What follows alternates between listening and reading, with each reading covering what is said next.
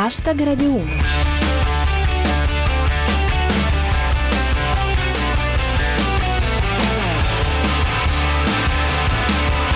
Buona serata a tutti, chi vi parla è Giulia Blasi e questo è Hashtag Radio 1, il programma che combatte la stanchezza del lunedì con la risata. Gli argomenti di cui parliamo oggi sono Italia-Croazia 1-1 è partita sospesa per fumogeni.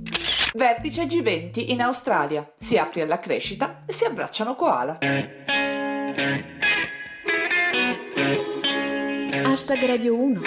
Non bastava il fatto che la nazionale di calcio italiana non riesca a battere la Croazia dal 1942. Ci si mettono pure i tifosi croati a creare scompiglio, con tanto di fumogeni lanciati in campo e partita sospesa per un quarto d'ora. Aggiungiamoci Buffon in versione papera che non galleggia, nonostante Milano e un po' tutta l'Italia del nord in questi giorni sia composta al 90% di acqua, ed ecco che Twitter si accende. Riporta Baronda IV. Scontri e incidenti durante l'incontro di Italia-Croazia. Tanto l'Istria non ce la ridanno. Genio 78 è nel pallone. Ero così distratto dalla partita che ho ordinato una pizza crudo e buffon. Un commento tecnico di Andrea Bertora. A causa dei fumogeni, ieri sera a San Siro c'era una nebbia così fitta che gli azzurri sembravano dei calciatori. Si fa interprete di un pensiero diffuso Federico Bagnolesi. Vai allo stadio in Lega Pro. Non puoi entrare con le bottiglie, non puoi entrare con gli ombrelli a punta, ai controlli ti fanno togliere le scarpe. A San Siro possono entrare militanti dell'ISIS, i Kalashnikov, i Modà. Un flash da Bufala News. Italia e Croazia delude Buffon. Non ha parato nemmeno un fumogeno. Commenta Andreina Ciuff. Ora sul Meazza incombe lo spettro del 3-0 a tavolino. Ah no, è Mazzarri. E infine El Morisco. Molto fumo durante Italia-Croazia. Ma Renzi non era in Australia?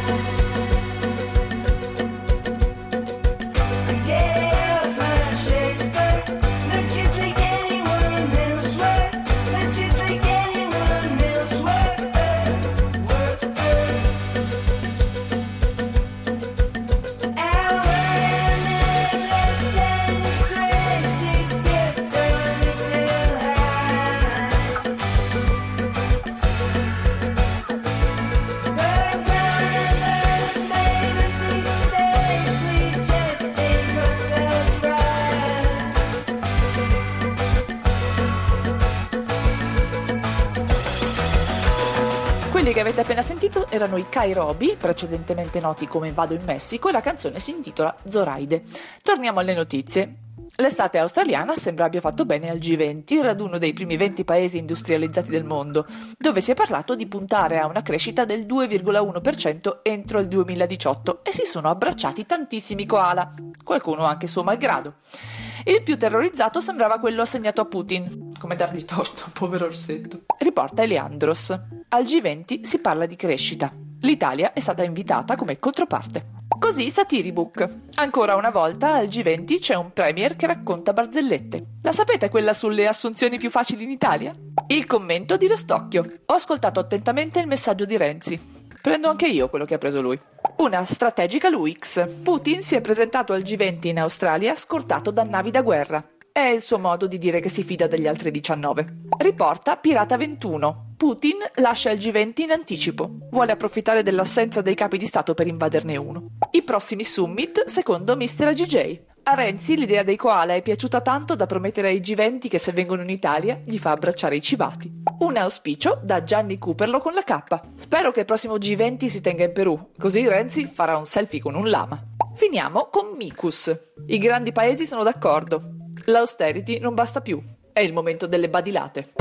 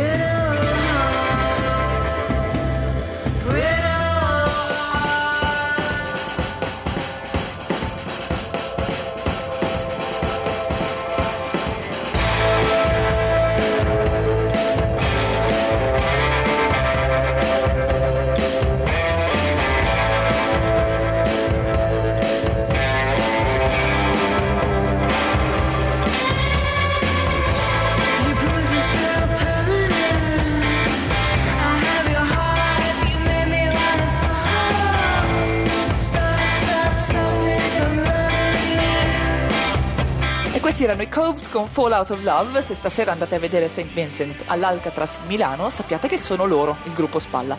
Noi vi salutiamo, hashtag Radio 1 torna domani, come sempre intorno alle 19.20 dopo il GR Sport. Seguite il nostro profilo Twitter at hashtag Radio 1 e usate cancelletto hashtag Radio 1 per ridere insieme a noi delle notizie del giorno. Ringrazio il nostro regista Christian Manfredi, la squadra di Kotiomkin, l'asciuttissimo Rostocchio e come sempre tutti voi. Ora c'è zapping. A domani. Adios.